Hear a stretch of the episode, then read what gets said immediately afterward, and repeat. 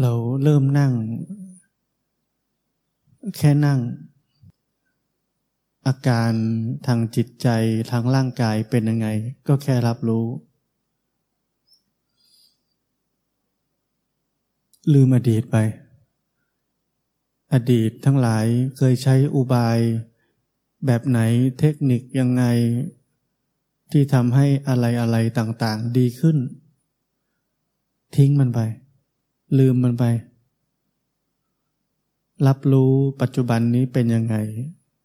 รู้อย่างที่มันเป็นแค่นั้น ไม่ต้องดีกว่านี้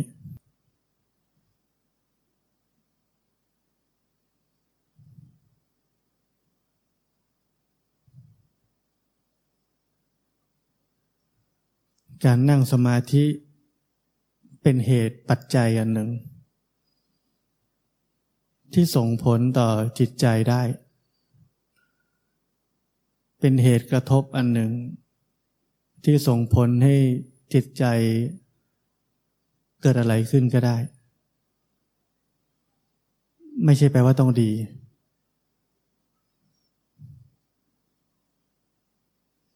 แล้วเราก็แค่รับรู้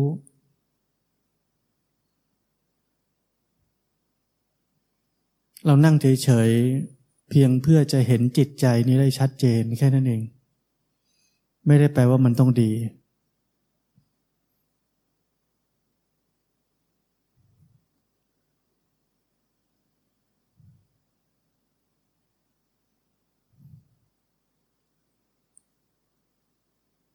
ภาวนาหลัก เรื่องของเหนือดีเหนือชั่ว เนื้อถูกเนื้อผิด นี่ต้องแม่น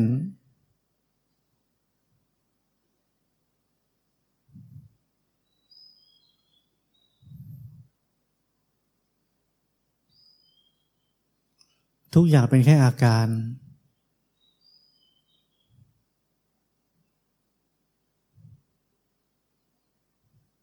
แล้วมนุษย์ค่อยมาให้ความหมายให้ค่าว่าอันนี้เรียกถูกเรียกผิด เรียกดี เรียกชั่ว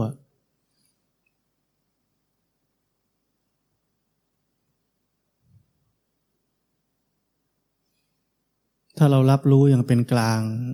มันอยู่เหนือ อยู่เหนือความหมายเหล่านั้น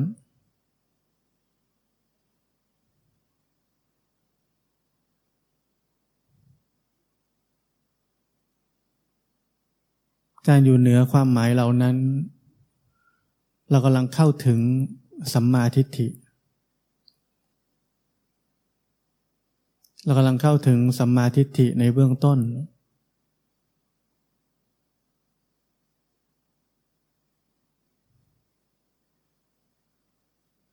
โลกนี้ว่างจากความหมาย ของความเป็นสัตว์ตัวตนบุคคลเราเขา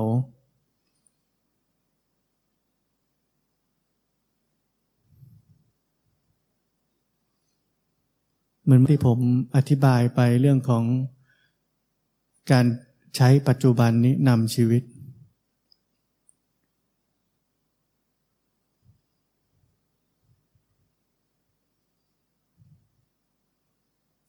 พวกเราที่ไม่ได้รู้จักผมตั้งแต่แรกอาจจะไม่เคยได้ยิน เรื่องที่ผมจะอธิบายอันนี้ว่า การใช้ปัจจุบันนี้นำชีวิต หรือที่ผมเรียกว่า สัญชตาตญาณการอย่างรู้จากภายในนี้นำชีวิต ไม่ได้แปลว่ามันจะต้องดีกับชีวิตเรา ไม่ได้แปลว่ามันต้องถูกในความหมายที่เรา คิด มันแค่พอดีตามเหตุตามปัจจัยในขณะนั้นคำว่าพอดีไม่ได้แปลว่าดี อาจจะไม่ดีก็ได้ แต่พอดีตามเหตุตามปัจจัยตามกรรมในขณะนั้นๆ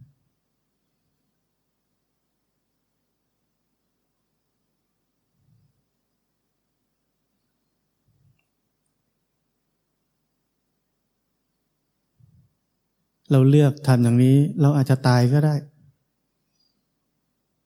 คำว่าตายแปลว่าไม่ดี แต่ใช้ชีวิตแบบที่ผมบอกมันอยู่เหนือดีและไม่ดี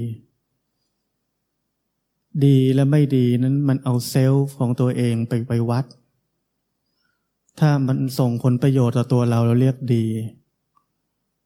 ถ้าเราส่งผลเสียกับตัวเราเรียกไม่ดี แต่พอดีนี้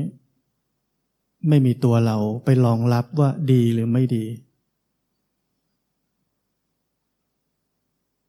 พอดีตามสถานการณ์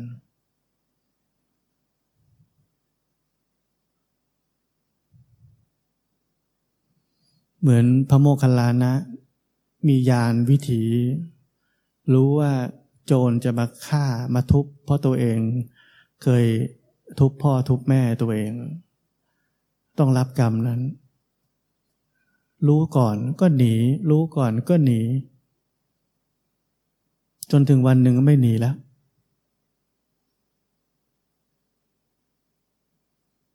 นั่งรอเลย ท่านเลือกแบบนั้น ดีไหม ไม่ดีหรอก เพราะต้องตายต้องโดนทุบ แต่พอดี พอดีตามกรรม ตามเหตุปัจจัย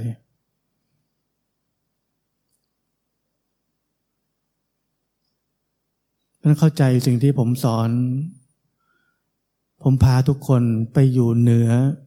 ของคู่ทั้งหลาย ไม่ใช่แปลว่าต้องดี เราแค่ถึงความอิสระเฉยๆ ไม่ดีก็ได้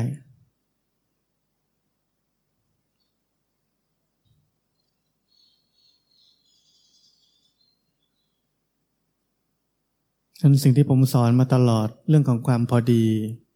เราแต่ละคนต้องค่อยๆทำความเข้าใจ ประโยคที่ผมพูดเสมอว่าพอดีไม่ใช่ดี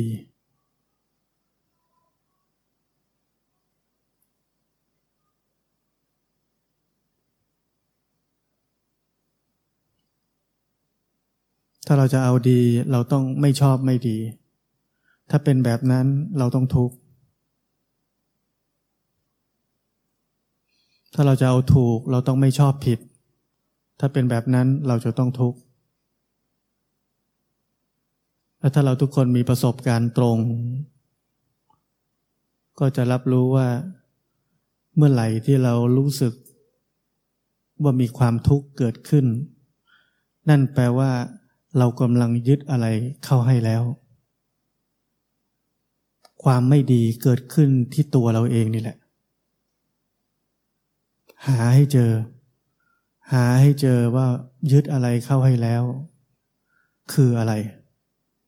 สาวกลับไปให้เจอ อย่าเอาแค่ปัดทิ้งไป ไม่พอใจหน่อยปัดทิ้งช่างมันเถอะช่างมันเถอะ มันจะไม่จบ เพราะเราไม่มีความฉลาด ทางอริยสัจสี่ที่จะรู้อะไรเป็นทุกข์ รู้อะไรเป็นสมุทัย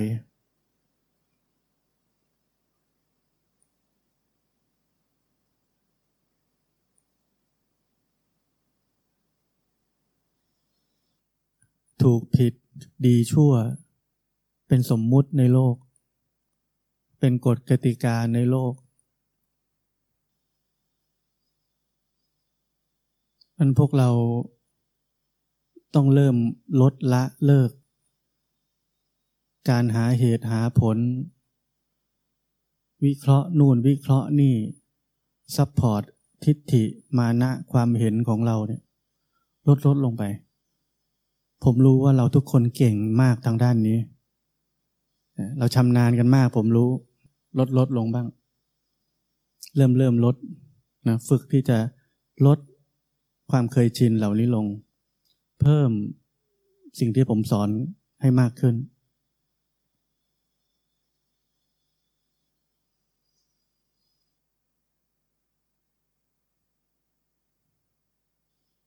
ใช้เวลา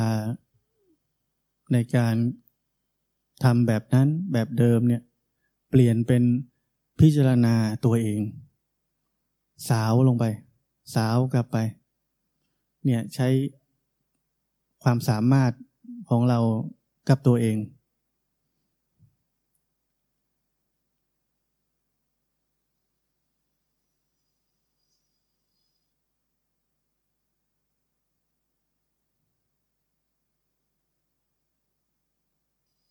รูบาอาจารย์ก็เทศสอนพวกเราได้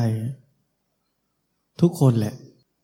ท่านก็รู้จักที่จะสาวกลับไป เวลาความทุกข์มันเกิดขึ้น แต่ท่านอาจจะไม่ได้พูดว่าสาวอะไม่งั้นท่านมาบอกเราไม่ได้หรอกว่า อะไรเป็นอะไร บางคน ไม่เคยทำนะทำยาก สาวยังไงวะ เนี่ยต้องค่อยๆฝึก บางคนสาวทั้งคืน บอกไข้ขึ้นเลยเหงื่อแตกสาวจนเหนื่อย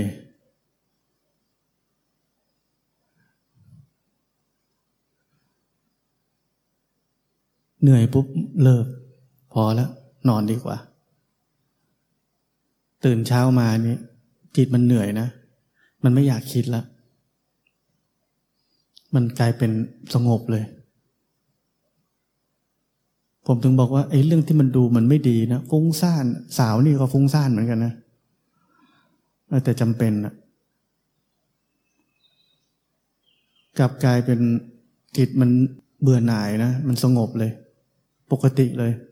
รู้เนื้อรู้ตัวดีเลยตื่นมา แล้วยีดีไอ้ที่คิดตั้งคืนนั้นนะประมวลผลปึ้งขึ้นมา รู้แล้ว เนี่ยมันมาทีหลังนะคำตอบบางที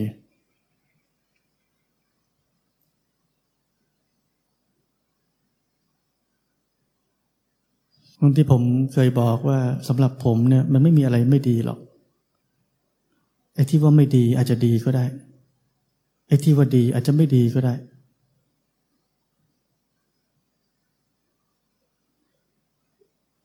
มันไม่มีสาระทั้งนั้นนะไอ้ดีหรือไม่ดีเนี่ยสิ่งที่เป็นสาระคือทุกสิ่ง จะเป็นไปตามเหตุปัจจัย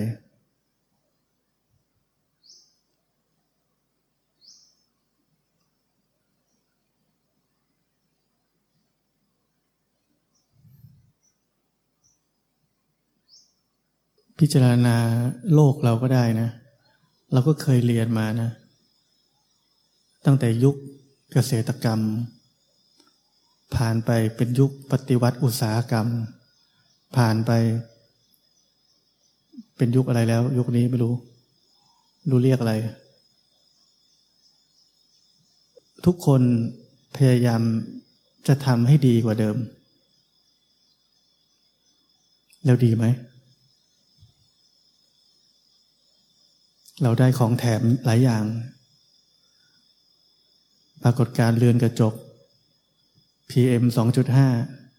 2.5 โควิด เพราะฉะนั้นมันไม่มีหรอกว่าดีเลิศไปอย่างเดียว ไม่มีในโลกนี้ไม่มีแบบนั้น ให้ไม่พัฒนาเลยดีไหม เป็นเกษตรกรรมตลอดชีวิต ไม่มีความก้าวหน้าอะไรเลย มันก็มีความไม่ดีอีกแบบหนึ่ง เพ ราะนั้นดีไม่ดีในโลกนี้ จึงเป็นเรื่องที่ไม่มีอยู่จริง มันเป็นแค่ความพอใจของเราเฉยๆ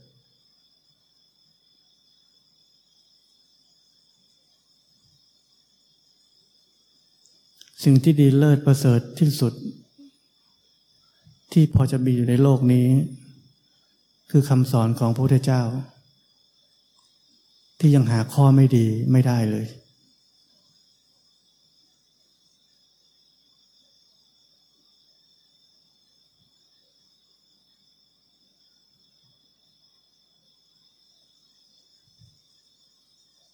เพราะนั้นผมถึงได้พยายามชี้ทางบ่มเพาะขัดเกลาพูดซ้ำแล้วซ้ำเล่า เพื่อให้เราพ้นจากบ่วง ของทิฏฐิมานะ ความเชื่อ ความเป็นจริงเป็นจัง กับเรื่องราว ไปสู่อิสระภาพจากสิ่งเหล่านี้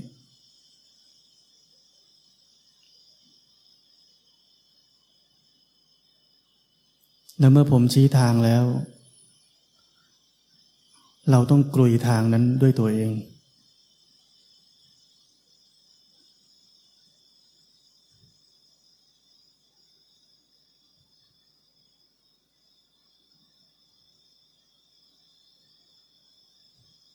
การมีปัญญาที่จะพาชีวิตไปที่ผม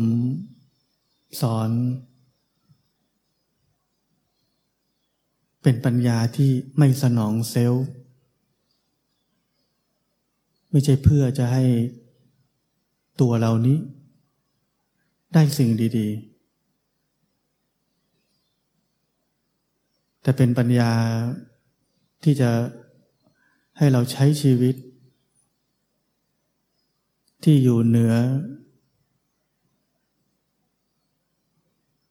เหนือความเป็น ตัวเราจะได้รับอะไรดีๆ เป็นปัญญาของความพอดีเฉยๆ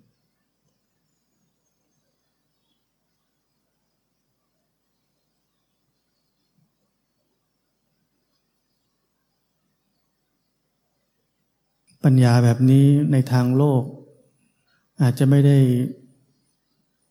ดูเลิศเลอ เพราะดูเหมือนมันไม่ได้ช่วยทำให้ชีวิตของเราดีขึ้น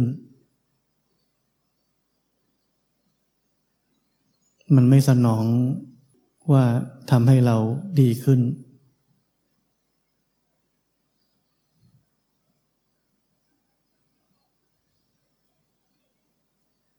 แต่ถ้าเราเข้าใจให้ลึกซึ้ง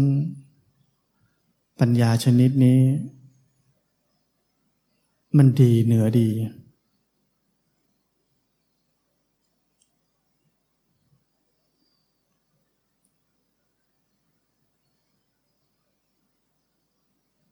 มันบริสุทธิ์ เพราะปราศจากเซลล์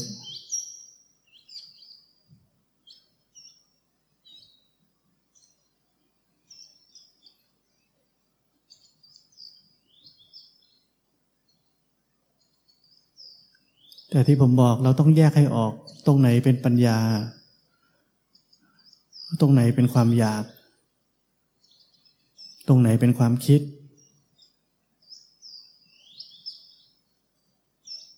มันล้วนจะดึงดูดเราไปได้หมดทุกอันแหละ เราแค่ต้องแยกให้ออก หรือบางทีเราแยกออกเราก็อยากทำตามกิเลสบ้าง มันก็มีเหมือนกัน แต่เราก็ต้องรู้ว่านี่กำลังทำตามกิเลส ไม่ใช่ปัญญา ชีวิตเราแต่ละคนก็ไม่ได้เพียวขนาดนั้นหรอก มันก็มีบ้างเละๆเทะๆแต่ให้รู้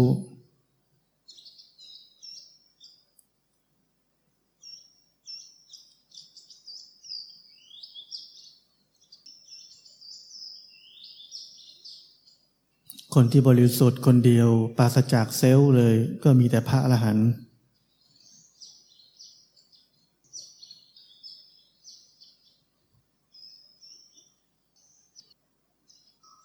แล้วก็ใช้ชีวิตอย่างเรียบง่าย